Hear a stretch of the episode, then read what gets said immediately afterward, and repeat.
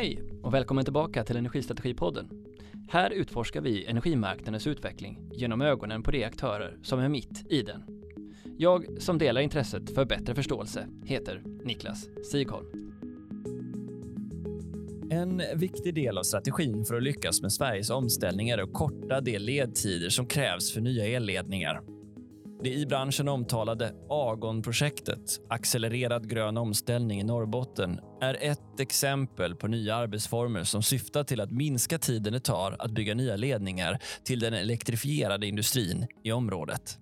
Sådana samarbeten börjar bli ett måste eftersom industrins tidplaner rimmar illa med det mellan 7 till 15 år det idag tar för att få en ny ledning på plats. För så lång tid får det helt enkelt inte ta och nu hjälper EU till i sitt Repower EU-paket där man ställer väsentligen mycket högre krav på just dessa tillståndstider. Det ska vara högst 18 månader eller ett och ett halvt år. Som ni förstår har jag själv varit nyfiken på hur det går med att korta de här tiderna och hur EU förhåller sig till de väldigt höga ambitionerna från EU. Är det möjligt?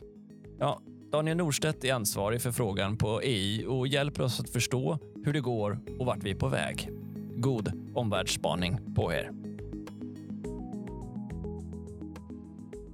Daniel Norstedt från Energimarknadsinspektionen, varmt välkommen till Energistrategipodden. Tack så mycket. Ska vi börja väldigt kort. Energimarknadsinspektionen är ett kärt namn för många i branschen, men om du bara ger oss en exposé. Vad gör ni? Vad är ert uppdrag? Ja, vi ska ju verka för väl fungerande energimarknader. I praktiken innebär det att vi jobbar med kundbestämmelser, vi jobbar med regelutveckling, vi jobbar med nätreglering, vi jobbar med att titta på på leveranskvalitet. Vi jobbar med nätkoncessioner och ja, många andra frågor också. Väldigt mycket av det vi jobbar med kommer någonstans från, från det EU-regelverk som, som vi alla utsätts för eller, eller med, är med om att skapa här.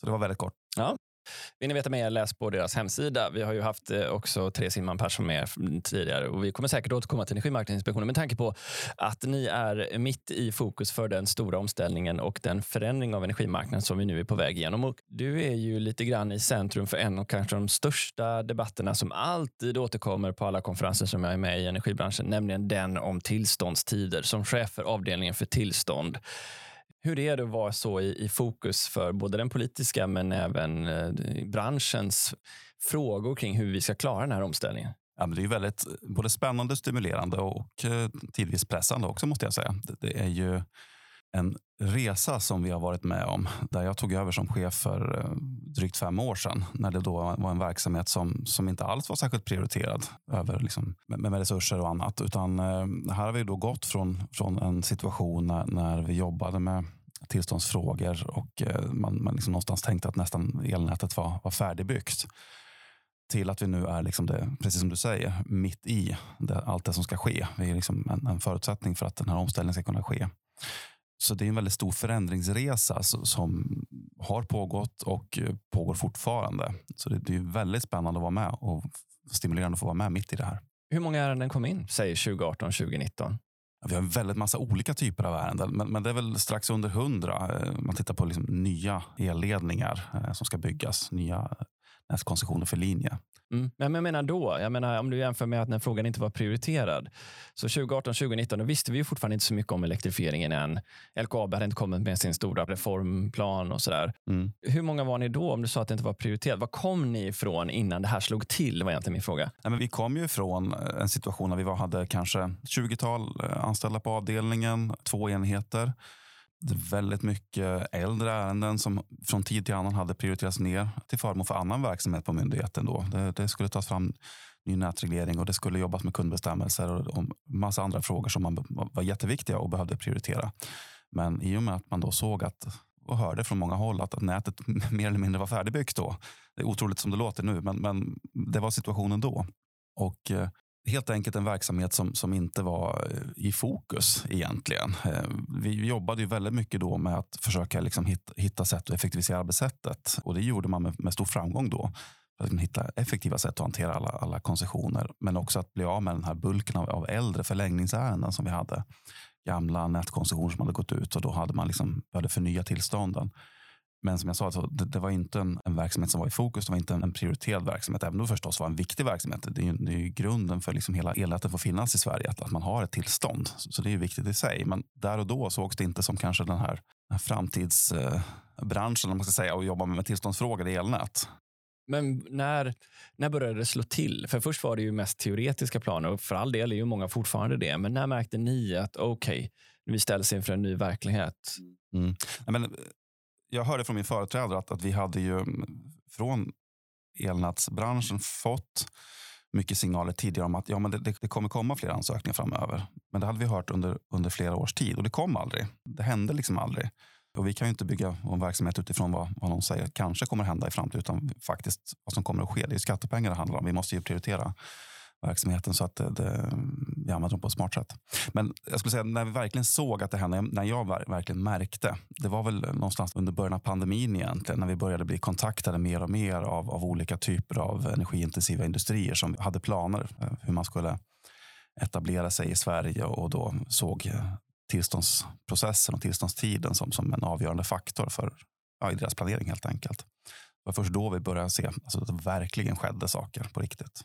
Du har ju eh, varit ett tag på Energimarknadsinspektionen. Kan du berätta vem du är? Vad är din bakgrund och varför hamnade du på den här positionen? Jag, jag hamnade väl in på Energimarknadsinspektionen lite av ett bananskal. Direkt efter jag hade pluggat så fick jag jobb och jobbade då med nättariffer av olika slag. Men sen har jag blivit kvar. Jag har fått jobba med väldigt mycket olika saker. Ehm, jobba med marknadsdesign, med kundfrågor, med olika typer av regeringsuppdrag, jobbat internationellt i både Norden och Europa i olika arbetsgrupper och fått vara med och ta fram mycket av det regelverk som vi har idag.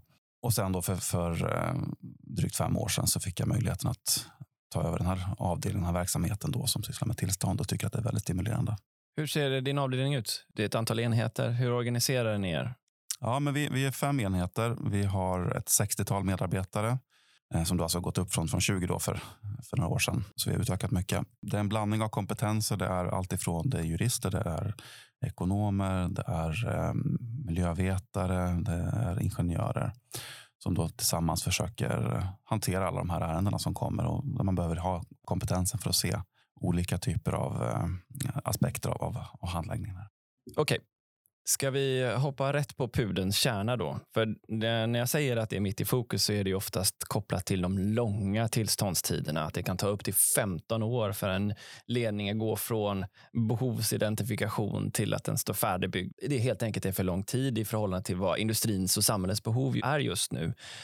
Hur kommer det in hos er, det här med tidsaspekten, vad en rimlig tid är?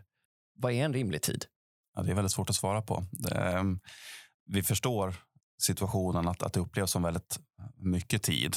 Och det är det. Det är för lång tid det tar idag. Eh, och vi gör allt vi kan för att från vårt håll jobba med att korta den tiden. Vi ska ha med oss att det är många olika aktörer som är inblandade i den här totala tiden. Då. Det är ju andra myndigheter, Lantmäteri och Länsstyrelse och sen inte minst då nätägarna själva som, som har en, en stor del av, av, ansvaret för att liksom, driva processen framåt. Så, så, det är många aktörer som är inblandade i det här och behöver samspela för att det ska gå fortare. Om du tar oss lite igenom den här processen, då, vad det handlar om, vad det är som ska ske längs med vägen, så börjar det hela med en nätutredning. Men förklara för oss, vad är det, vad är det som ska igenom för att få en mer elledningar? Men först och främst så behöver man ju liksom reda ut vad, vad är det som behöver byggas. Behöver det byggas överhuvudtaget och var och hur?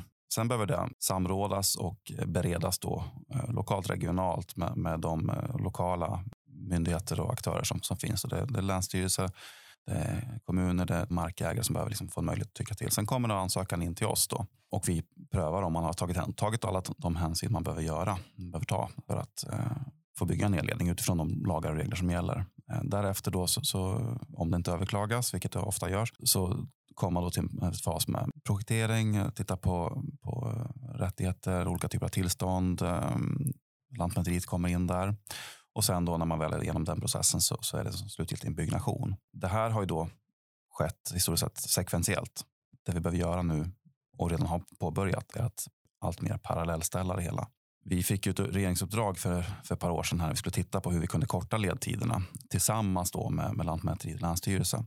Bland det första vi gjorde då var att göra en hel processkartläggning av hela processen. Det var ju någonting som i alla fall från myndighetshåll inte riktigt hade gjorts sedan tidigare. Det hade inte funnits där liksom önskemålet eller, eller behovet. Efterfrågan fanns inte sedan tidigare. Men då gjorde vi det och då såg vi då hur alla fick bättre blick av hela processen. Och jag tänker, har man då en bra bild av hela processen, alla olika steg, en processförståelse egentligen, så har alla som är inblandade i processen en större möjlighet att någonstans hjälpa varandra. Se till att vad behöver jag göra för att det ska gå fortare i nästa steg? Kan man då ha en förståelse för varandras behov så då kan man då underlätta för varandra också. Givet då att man någonstans vill samma sak, att man vill korta tiderna. Och det har ju vi då från myndighetshåll väldigt tydliga uppdrag att, att göra då. Ni har gått från 20 till 60, säger du. Hur mycket har ärendena ökat under den tiden? Ungefär. Alltså, det vill säga, om ni tredubblar personalomsättningarna, lyckas ni också tredubbla output? Det svåra här är ju att vi har ju inte bara fler ärenden att ta hand om, utan framförallt att bli mer och mer komplexa ärenden. Som exempel kan vi då ta eh, hela Svenska kraftnäts satsning på, på nord-syd som då har börjat komma in till oss nu. Den typen av ansökningar med, med långa, stora ledningar som ska byggas väldigt långa sträckor eh, har ju nästan inte förekommit under väldigt många år i Sverige. Och tittar man på miljölagstiftning, den ja, allmänna lagstiftning som finns som kopplar till den här processen, så är den förstås helt annorlunda nu jämfört med på 50-60-talen när, när de här ledningarna byggdes från första början. När man då ska, ska förnya de här eh, överföringskapaciteterna från, från ja, norra till södra Sverige. Så det är en helt ny kontext eh, som, som, vi agerar i nu. Och jag tänker att man, vi från, från, eh, från vårt håll behöver ha fokus på att vi ska korta ledtiderna. Men samtidigt måste vi också ha med i, i minnet att det vi ska göra också är att vi, vi ska ju ta hänsyn till de regler och eh, lagar som, som riksdag och regering har utformat. De finns ju av en anledning och det är en del av liksom demokratin att vi ska som myndigheter då se till att bevaka och se till att de följs, de lagar och regler. Och de syftar ju då ofta till att ta vara till, till um, intressen från närboende, från djur och natur så det är ju det som står emot den här korta, kortare tiden. Till viss del så är det ju så att demokrati måste få ta tid. Och att, att eh, få göra sin röst hörd i den här processen från markägare, från närboende, från kommuner, från andra myndigheter som berörs, Försvarsmakt inte minst. Det är ju en viktig del i det här. Sen ska vi givet det försöka se till att det går så fort som möjligt förstås. Är det så att eh, ni får in fler ärenden än ni klarar av att putta ut just nu? Byggs det kö hos er? Jag skulle säga att just nu så bygger vi inte kö. Vi har haft en period när vi har byggt kö med olika typer av ärenden. Vi har haft ett väldigt stort inflöde av så kallade icke koncessionspliktiga nätsansökningar, bindande besked om, om IKN. Från för, förra till förra året så ökade ansökningarna med 100 procent. Frågorna kopplade till det ökade väldigt mycket också. Det hade ju med delning av energi att göra. Det var ett nytt, nytt regelverk där. Så där byggde vi kö under en tid. Nu, nu jobbar vi av kön. Ja, för de tenderar väl inte att vara lika komplexa som de här frågorna du nämnde först kring SVKs stamnätsbyggnationer? Nej, det är en helt annan typ av komplexitet i de ärendena. Det kan vara mer att handla om att det är olika typer av juridiska klurigheter och att det är nya situationer som, som uppstår. Men, men det är inte den typen av omfattande ansökningar med kanske tusen sidor utredning som kommer in till oss. Så är det absolut inte. Det är för sig inte det vi ska prata om, men är du överraskad över vilken boom IKN-näten har tagit det senaste året? Jag är väl inte överraskad över det. Jag förstår att det är någonting som kommer allt mer. Det har ju att göra med utbyggnad av solpaneler på hus och i bostadsrättsföreningar, vindparker, sol, solcellsparker och så vidare. Så ur det perspektivet är jag inte överraskad. Det som är lite överraskad kanske är att så många ansökningar kommer in till oss. Det här är ju ett regelverk som omfattas man av undantagen från koncessionslagstiftningen så, så, får man ju faktiskt bygga utan att ha ett bindande besked från oss. Det är om man är väldigt osäker på om, om eh, om man får bygga eller inte så man, man kan få ett bindande besked från oss. Men det är inget krav alls. Men vill man vara på den säkra sidan och inte få eh, riva allting i efterhand så vill ja, man... Förstås, så är det ju. Det har full förståelse för att man vill ha den. Jag ska lämna den alldeles strax, men har ni någon uppfattning eller prognos om hur mängden ansökningar av IKN-nät kommer att öka framöver givet vad som händer på energimarknaden just nu? Det är ju väldigt svårt att förutspå. Det vi ser att det har fortsatt öka. Inte lika mycket som från förra till i år, då, men, men äh, fortsatt ökande takt. Så är det. Vi lämnar IKN-näten därhen, får vi återkomma till den i någon specialpodd. Men det här du beskriver nu då är ju en rätt komplex process. Vi tittar på processkartan här, kan för aldrig lägga upp den också, en länk till den i eh, i the show notes senare.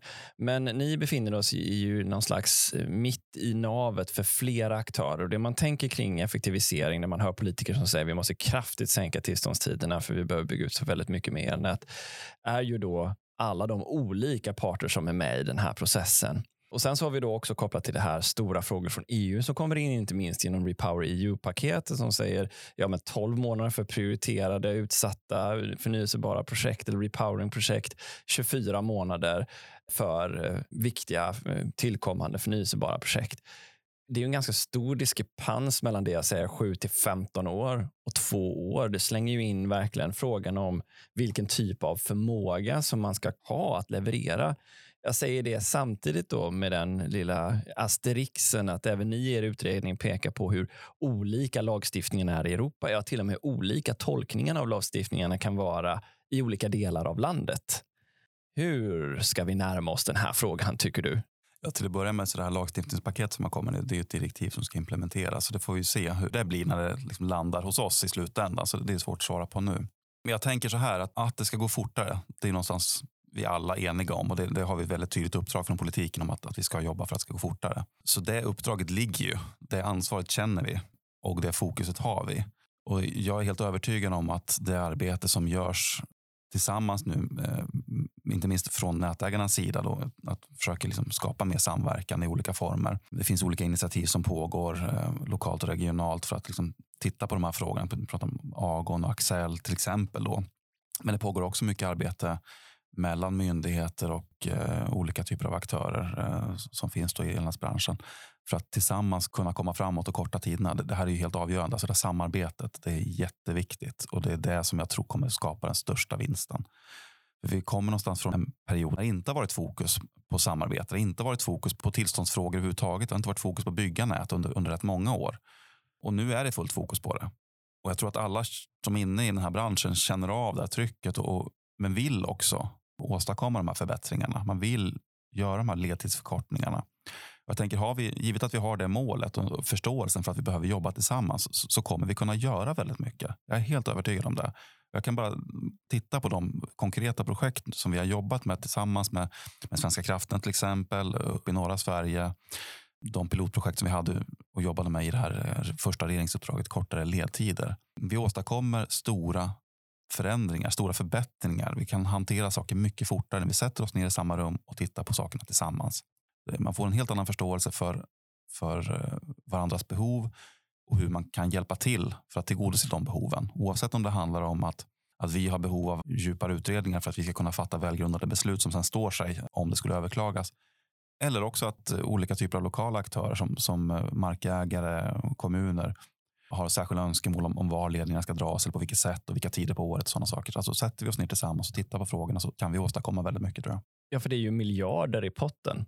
Om vi bara tar Agon då, alltså samarbetet för den gröna omställningen i Norrbotten och paralyseringen där så är det tusen miljarder som, som vill investeras från industrin som är alldeles beroende av mängder av dragningar som vill dras från Porjus ner mot Luleå på olika sätt. Vi har haft SSAB med i podden som har om jag minns rätt, ja, i alla fall tiotals miljarder i potten på att de får möjlighet att få ansluta och att nya ledningar kommer på plats. Och så ser det ut rakt igenom hela Sverige. Du kan följa kusten ner och gå över till västkusten. Det finns ju otroligt mycket som står på spel här för att den här, som också hänger på den här tidsfristen i den här processen. Känner du inte så ibland? Med, med tanke på många miljarder som ligger i potten så skulle vi kunna tilldela dig och din avdelning en miljard utan att tveka. Det skulle vara en samhällsekonomisk vinst för oss alla. Varför gör vi inte det? Ja, vi påtalar de behov vi har i, i vårt budgetunderlag till regeringen varje år. Och det är klart att vi har pekat på att vi har ett, ett ökat behov. Vi pekar ju precis på de här de här satsningarna som ska göras. Inte minst då från Svenska kraftnät där vi kan se planer för, för ett många år framöver. Och som, precis som du säger så det är väldigt många miljarder som ska investeras. Det är väldigt mycket ledningar som ska byggas, vilket då resulterar i många ansökningar till oss, många komplexa ansökningar till oss. Det är klart att det här är någonting vi, vi har påtalat också, och, men vi har ju fått mer resurser, det har vi ju. Sen vart gränsen går, det, det lämnar jag till, åt politiken att avgöra, men, men vi har ju fått mer resurser, så är det. En miljard säger jag. Men om jag skulle investera en miljard i dig, Daniel, så skulle jag ju väldigt, väldigt gärna vilja ha uppföljning på den här processen. Jag skulle vilja veta exakt hur den levererar projekt för projekt, vilka köer köer som byggs upp, varför ledtider stannar, framförallt överlämningar mellan olika delar i processen när det är många som är involverade, hur mycket kötid det är i förhållande till mycket faktiskt arbetad tid. Ja, alla klassiska linfrågor man hade ställt sig på en process. I vilken mån kan du idag säga med exakthet hur lång ledtiden för ett koncessionsärende är? Vi kan ju säga rätt mycket om det som, som finns hos oss. Men vi kan ju inte säga så mycket egentligen eh, om, om det som i hela processen. Det, det är någonstans nätägaren som har har den bilden. Det är nätägaren som finns med från att första tanken om att nu ska vi bygga en ledning uppstår till att den faktiskt står på plats. Så den kan inte jag följa. Det vi kan göra och det vi gör, det är ju att titta på, på våra tider internt hos oss. Vi håller på att jobba med våra system för att ta fram ännu bättre data där så att vi kan bli ännu mer transparenta framöver. Vi har en bit kvar, men vi är på god väg skulle jag säga. Men precis det du säger, att liksom kunna följa upp ännu noggrannare, se vart tar det stopp i hela processen egentligen. Det är förstås någonting som, som skulle gynna förståelsen och, och kunna jobba med, med de frågorna förstås. För jag menar, även om det, för jag förstår att de här projekten är väldigt olika. För om jag ställer frågan hur lång tid tar ett tillståndsärende så kommer du säga hur lång tid rep. Det beror på var du är, vad du ska bygga och vilka som är involverade och så vidare. Jag fattar det. Men SVK har ju till exempel en önskan om att halvera Eh, tiden för nybyggnation. Det finns många andra elnätsbolag som har liknande ambitioner. Har ni något sånt konkret uttalat mål om hur ni vill, vilken nedgång ni vill se i, i ledtider? Men vi, hade ju, vi fick ju uppdrag från förra regeringen då att jobba för att mer än då halvera eller halvera ledtiden. Nu vet jag Svenska kraftnät har ju önskemål om att, att mer än halvera och det är ju jätte, jättefint. Vi kan ju se från myndighetshåll då, vi tillsammans med Lantmäteriet och länsstyrelserna jobbade ju i det här regeringsuppdraget kortare ledtider och där vi lämnade en, en rapport i våras. Där konstaterade vi att med de åtgärder som vi föreslår i den rapporten kunde vi kapa våran tid med en tredjedel. Men vi är ju inte nöjda där. Vi ska ju jobba mer förstås. Men det här bygger då på att alla, alla aktörer engagerar sig, gör det de kan utifrån sin position. Då. Och det kommer vi gå igenom här alldeles strax. Men tror du, tror du att vi kommer få se den typen av uppföljning av energimarknadsinspektionen någon gång när vi kan få följa hur mycket ni har kapat ledtiderna i förhållande till någon form av startvärde? Är det dit ni är på väg? Ja, vi, vi jobbar kontinuerligt för att liksom, få, fram bättre data, mer transparent data. Det är absolut vår målsättning. Ja, det, det, tänker jag. Speciellt med tanke på hur mycket jag är beredd att investera i det här. så skulle jag vilja veta att det faktiskt blir bättre. För en av de sakerna som då ligger i de här rapporterna, där rekommendationen bland annat som ni tog upp i våras, för övrigt en, en god rekommendation om man vill läsa på mer om vad det är som man skulle kunna göra för ledtidsförkortande äh, insatser vad gäller tillstånd Eh, Eh, så finns det flera sådana fina utredningar som finns på er hemsida. Men då är det just också det här hur många är involverade i processen och hur bra det hade varit att samla kontaktytorna mot en enhet. Det är också någonting som mjuglagstiftningen pekar på. Men idag är det utsplittrat bland flera och för er är det ett fokusområde, men kanske inte lika mycket så för Lantmäteriet och länsstyrelserna som naturligtvis också är viktiga i den här processen. Hur viktig är den frågan och vad händer där? Men att, att ha en kontaktyta gentemot myndigheterna är förstås någonting som skulle kunna, eh, rätt genomfört, få en positiv effekt. Jag tror kanske inte att det är den absolut viktigaste. För tittar vi på, på den svenska situationen så har vi då ett, ett fåtal nätbolag som står för den absolut största delen av, av alla koncessionsansökningar. De har väldigt bra koll på vilka olika instanser det finns, vilka olika myndigheter och andra aktörer man behöver ha kontakt med. Så jag tror kanske inte att den största tidsvinsten ligger där. Även om jag kan förstå att för, för nya aktörer så skulle det vara en viktigare fråga. Vad är det då? Vad är den, eh, vad är den skulle du säga, mest centrala frågan för att korta ledtiderna för koncessionsarbetet? Det låter kanske lite tråkigt, men att vi alla har fokus på frågan. Att vi alla går hem och ser till hur kan jag förbättra min process, mitt arbete och hur kan jag underlätta för de, de övriga som finns i den här processen. Kan vi alla fokusera på det så kommer vi nå väldigt långt. Jag tror att ett viktigt medel för att komma dit är att vi har dialog, mer dialog. Vi har börjat. Vi har, I många sammanhang har vi mycket dialog med varandra, vi aktörer som är inblandade. Men vi behöver göra mycket mer. Vi behöver ha en mycket närmare dialog och skapa en ännu bättre förståelse för varandras behov i den här processen. Ja, en av de saker som jag minns att den, eh, den tidigare ansvariga för eh, kortare ledtider, Karin, nämnde för mig någon gång, det var just den om kravet på underlagen som kommer in från elnätsbolagen mm. och de fel som den, snarare den tid som eventuellt bristande underlag för med sig in i en process. Är det fortfarande en stor utmaning? Ja, men det är det. det jag skulle säga att, att, nästan alla ärenden som vi får in har någon typ av brist. Det är någon typ av komplettering som behöver göras. Det kan vara en liten fråga, det kan vara en stor fråga. Men det är någonting som saktar ner hela processen. Men hur kan det vara så? Om det är som du säger, och jag kan ju tänka mig att det är så, ett fåtal av de stora aktörerna som står för den absoluta majoriteten av alla koncessionsförfrågningar till er. Hur kan det då vara så att starten i processen som leder till ledtidsfördröjningar bygger på att man inte får klarhet i allt som ska vara med i ett ärende? I ett fåtal fall skulle jag säga så handlar det om att vi kanske inte alltid är överens om eh, vilket underlag det är som krävs. Och det, man kan ju ha olika åsikter om det, absolut. Men den absolut största delen av de här avvikelserna det handlar om att man har gjort någon typ av miss. Och det, det, det är ju förstås olyckligt. Jag tänker att min ingång i det är förstås att vi ska försöka bli ännu tydligare, ännu bättre på att förklara vad det är som behövs. Vi har ju tagit fram ett digitaliserat ansökningssystem där, man, där många av de här missarna som görs, eh, man, man ska inte kunna liksom göra de missarna för då kan man inte skicka in ärendet. Man behöver ha med ja, rätt kartor och rätt typ av underlag där. Så det är en del i det hela. Men den andra delen är väl då, tänker jag, den här ökade dialogen. Att vi, vi försöker ännu bättre förklara vad det är vi behöver och varför vi behöver det. Sen är det förstås så att, att jag har förståelse, precis som att eh, vi har ökat antal eh, nyanställda, så, så är situationen likadan hos eh, andra aktörer i branschen också. Och det är klart att, att det blir ju sådana här frågor blir ju mer aktuella då kanske när det är många nya på, på jobbet. Så. Jag tänker att det är både sympatiskt och trevligt att man har förståelse för varandras utmaningar. Men jag tänker då, har vi någon uppfattning? Är det en på tio av ansökningarna som kommer in med fel kanske inte ska kalla det, med kompletteringsbehov? Eller är det fem av tio eller är det nio av tio? Jag skulle säga att det är väl i alla fall nio av tio som har någon typ av kompletteringsbehov. Alltså förra året så tittade vi på, på de ansökningar som där har tagit längst tid. Och utmärkande för dem, utöver då att det kanske har varit komplexa ansökningar, är att det har då saknats viktigt underlag. Och av de tio ansökningar som det hade tagit längst tid så vet jag i alla fall hälften hade då kompletteringen tagit sex månader eller mer. Och då är det rätt så centrala uppgifter som saknas i ärendet. Det kan ju vara att eh, det är olika typer av inventeringar som, som inte har gjorts eller att det är svåra beräkningar som inte har funnits med helt enkelt. Men, men det är klart att det här hamnar ju på vår handläggningstid just nu vi tittar på hur vi kan göra för att, att mäta det här ännu bättre så att vi kan åskådliggöra det ännu mer. Men, men någonstans är det här ett, förstås, för systemet så är det ett misslyckande. Det, vi måste komma till en situation där vi får bättre underlag, där, där vi inte får de här stoppen i processen, för, för det drabbar ju alla. Ja, verkligen. Apropå data som man skulle vilja se från er över tid så är det ju definitivt så att om ledtiden, en viktig aspekt av den är att elnätsbolagen av olika anledningar man kan ha förståelse för eller mindre förståelse för leder till de långa tiderna så blir det ju intressant för mig, i alla fall när jag står i en debatt med vd för stora elnätsbolag som beklagar sig över långa tillståndstider, att också kunna visa på, men vad gör ni då?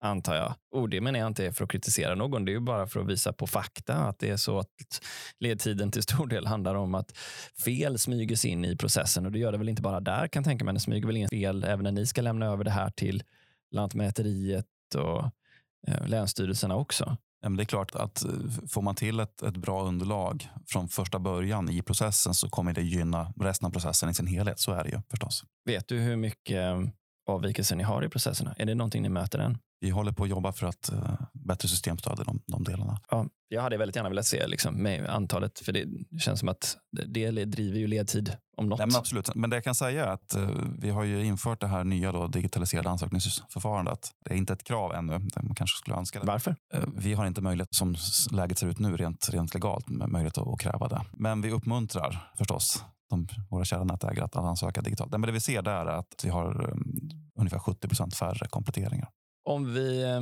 ja, man ställer krav i processen helt enkelt och får bra resultat av det. Det låter ju jättebra. Men eh, om vi går in på det som du nämnde här i början, nämligen att ja, men vi måste också förhålla oss till befintlig lagstiftning. Miljökonsekvensbeskrivningen ska vara utformad på ett visst sätt och vi har också teknikval som leder till flera tillståndsprocesser. Det har funnits två, eller ligger två, eh, beroende på hur man ser på det, stora utredningar. Det är både klimaträttsutredningen, eh, miljökonsekvensutredningen där man just utrett frågan om olika teknikval och standardisering. Hur mycket skulle sådana förslag som ligger i de här utredningarna hjälpa dig i arbetet med att effektivisera processen? Men båda de här utredningarna har vi då kommit med remissvar på från myndighetens sida och vi ser ju generellt positivt på dem. Det finns, det finns ju delar som, som man kanske, där vi kan tycka man kan göra på ett annat sätt förstås. Men, men många förslag skulle ju verkligen hjälpa till i, i den här processen och att få upp hastigheten. Så är det. Så det, det är ja, vi, vi, får vänta och se helt enkelt. Vad... Som luftledning mot markförlagt exempelvis? Ja, nej, men det, det, är en sån fråga som skulle komma en ökad tydlighet från lagstiftaren i den frågan så, så skulle det definitivt påverka eh, ledtiderna på ett positivt sätt. Hur resonerar ni i era projekt när det gäller målkonflikter som har att göra med klimat kontra miljö? Upplever ni att ni har den vägledning ni behöver för att kunna göra den typen av bedömningar? Vi har ju, skulle jag vilja påstå, en rätt så tydlig lagstiftning, men också en tydlig praxis i de frågorna. Så det är inte så mycket av en fråga för oss, just den bedömningen. Det, det är hyfsat, hyfsat klart skulle jag säga. Sen, sen är det väl så att skulle man vilja göra från politiskt håll, skulle man vilja göra förändringar i det för att verkligen korta ledtider så, så finns det ju saker man kan göra. Så är det ju. Men, men det, det, sker då på bekostnad av någonting. Men det är ju precis de här typen av val som, som politiken ska göra. Nu är varken du eller jag politiker, men kan du exemplifiera? Finns det någonting som skulle göra det mycket enklare att bygga ut. Givet att vi också då bär med oss det du säger här, att det skulle också leda till konsekvenser på annat håll. Ja, men det är klart att tittar vi på den lagstiftning som är till för att skydda natur och miljö, djur så, och även då hur, hur nära man, bostäder som man kan bygga så, så det är klart att här finns det ju val man kan göra. Så är det ju. Rent krasst så, så nu föreslår inte jag att man ska göra det, men skulle man välja att sänka de krav som då finns på skydd av, av djur och natur så, så det är klart att då, då går det fortare. Men det sker ju då förstås då på bekostnad av, av skyddet av, av djur och natur. Så är det ju. Ja, fritidsboende. Det var ju något ja. som jag pratade med SVK om, att vi har väsentligen mycket längre säkerhetsavstånd än exempelvis man har i Finland när det kommer till ledningar mm. mot boende. Ja, nej, men det är en av de frågorna där man, när man tittar runt om i Europa så, så kommer man garanterat hitta att situationen ser olika ut. Så titta på vårt stamnät, det går i zigzag. Vi gör ett stamnät som är flera tiotals procent längre än vad vi gjorde förr i tiden av de här avvägningarna. Och det är naturligtvis av goda skäl också då, antar jag. För vi måste eh, undvika en massa områden och boenden. Ja, den, den, den, den, lagstiftning vi har, det, det, är ju det är våra politiker som har fattat beslut om den under, under de här senaste årtiondena. Så är det ju. En sak som ni nämner, förutom då teknikvalen, att det blir viktigt att hantera är den om effektiv kommunikation och konsultation. Att göra det tidigt i processen, att involvera markägare och allmänhet. Det är väl någonting jag antar att du refererar till i exemplet Agon. Men hur tar vi till oss det? Har vi blivit bättre på de här tidiga konsultationerna och samråden? Hur går det med det arbetet? Ja, det här är framförallt någonting som eh, ligger på nätägarnas bord. Så att säga. Det är de som har den här tidiga konsultationen. Vi själva från EIs håll, vi är inte inblandade i det. Men hela acceptansfrågan och hur man kan jobba för att, att minska friktionen där, den ser jag som superviktig. Ja, för ni blir ju drabbade av den. Ja, men vi, vi märker ju av förstås då, om, särskilt i de fall där det inte har varit en kanske helt optimal eh, dialog tidigt i processen. Så, så är det, det, det märker man ju av. Sen förstår jag att det är svårt och, och det, är ju, det är ju verkligen intressen som möts här. Och, men, men tittar vi på hur mycket som ska byggas, behöver byggas framöver så kommer de här frågorna de kommer ju inte att minska, de kommer ju snarast att öka. Konkurrensen om, om mark, vad man ska använda den till och hur det, markanvändningen påverkar närboende och andra. Det, det, ja, det här är ju konflikter som är, är stora redan idag kanske i många fall, men, men det kommer ju bara öka framöver. Så, så att man jobbar aktivt med det här är ju förstås helt avgörande. Sen hur man ska göra det, det, det är inte jag den rätta personen att svara på. Utan det finns ju säkert många som kan det väldigt bra. Men att det är en fråga och att det finns tid att vinna här, det är jag helt övertygad om. Men ni som ser de här följdkonsekvenserna och så att säga är mitt i processen, i vilken mån kan ni agera en kunskapsbrygga mellan aktörerna? Det har ju också varit en fråga om man kan vara med och bidra med kunskap och kompetens tidigt för vad ett lyckat utfall är när man sen samtidigt ska vara en, en part som beslutar. Det var bland annat någonting som jag pratade med Länsstyrelsen om, att de också både behöver vara konsulterande tidigt i processen för att få den så att säga på rätt bog och sen mm. samtidigt mm. också ska klara av att vara dömande i processen. Hur resonerar ni kring det där? Nej, men det är klart att jag har rätt och vara säker på, på vilken, vilken hatt man har på sig. Den, den är ju viktig. Att man är trygg i sin roll. Vi är den tillståndsprövande myndigheten, men det betyder ju inte att vi inte kan vara aktiva tidigt i processen om vi kan hjälpa till. Vi kan ju inte, vi kan inte lämna förhandsbesked, det får vi inte göra eh, som exempel. Men vi kan ju rent generellt ge råd och komma med tips på, på ja men, i just en sån här situation, om man nu ska dra en ledning någonstans, att, att just den här, sån här situation, just den här typen av mark, ja, men typiskt sett brukar vi titta på de här frågorna. De här frågorna brukar vara viktiga. I den mån som vi kan vara aktiva tidigt där för att hjälpa till och att det är effektivt så, så försöker vi göra det. Det här är också någonting vi tittar på. Hur, hur kan vi hjälpa till tidigare i processen? Det, det är någonting som, som uh, står högt upp på agendan. Ja, för precis som du var inne på, jag kan tänka mig att det inte är något elnätsbolag som vill ha en lång ledtid för sin konsumtionspliktiga verksamhet och att de felen då som smyger sig in kanske är en kompetensfråga och ni sitter då på alla casen och ska kunna säga, men herregud, vi har haft tio liknande fall. Tänk på det här och det här och det här och det här. Men går ni då över gränsen och blir för mycket konsulter i er egen process? jag tänker så här att, att vi jobbar ju för, någonstans, vi, vi är representant för staten och, och kan vi då se till att, att med korta ledtider se till att liksom smörja processen på, på olika sätt så är det bara, bara positivt för alla, tänker jag. Okej, okay. men om det nu blir den här konflikten då och det blir överklagande till Mark och miljödomstolen eller Mark och miljööverdomstolen till och med.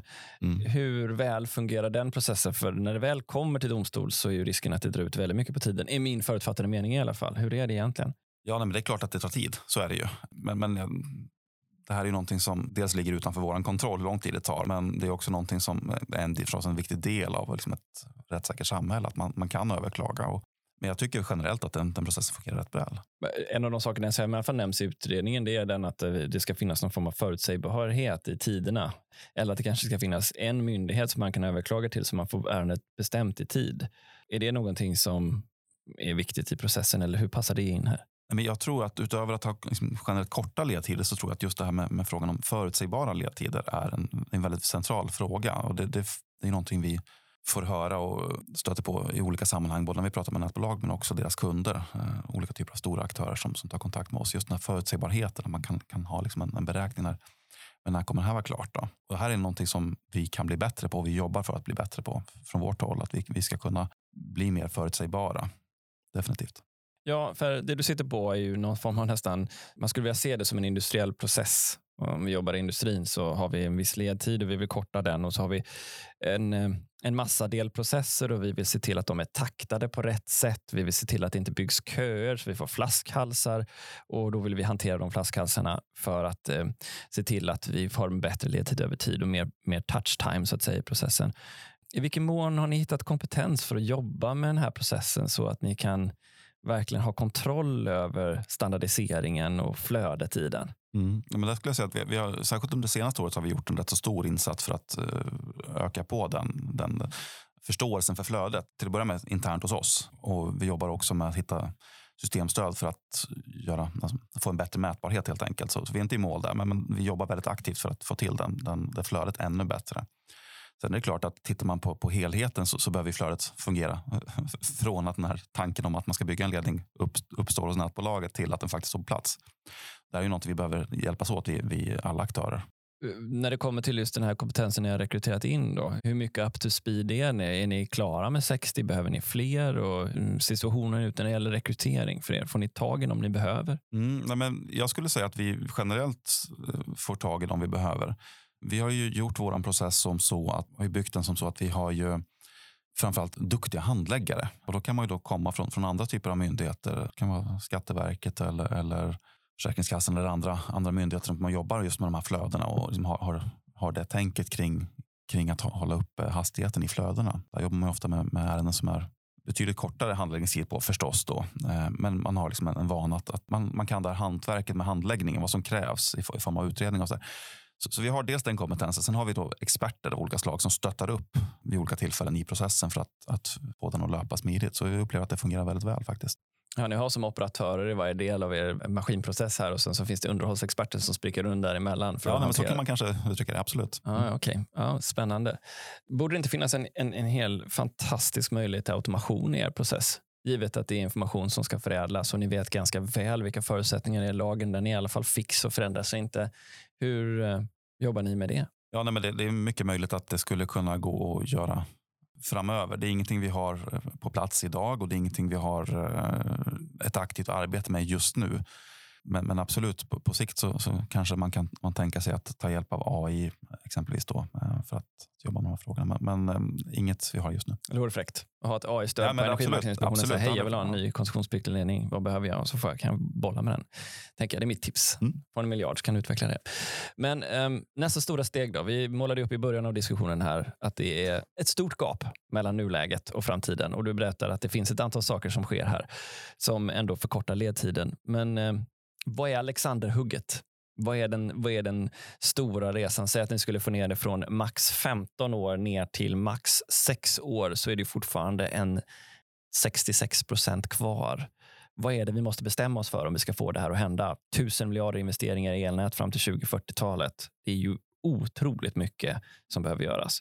Ja, nej, men, eh, man stöter ofta på den här idén om att man ska göra någon stor åtgärd som, som får en, en väldigt stor effekt. Och det, det låter ju det låter ju bra. Jag önskar att man kunde göra det.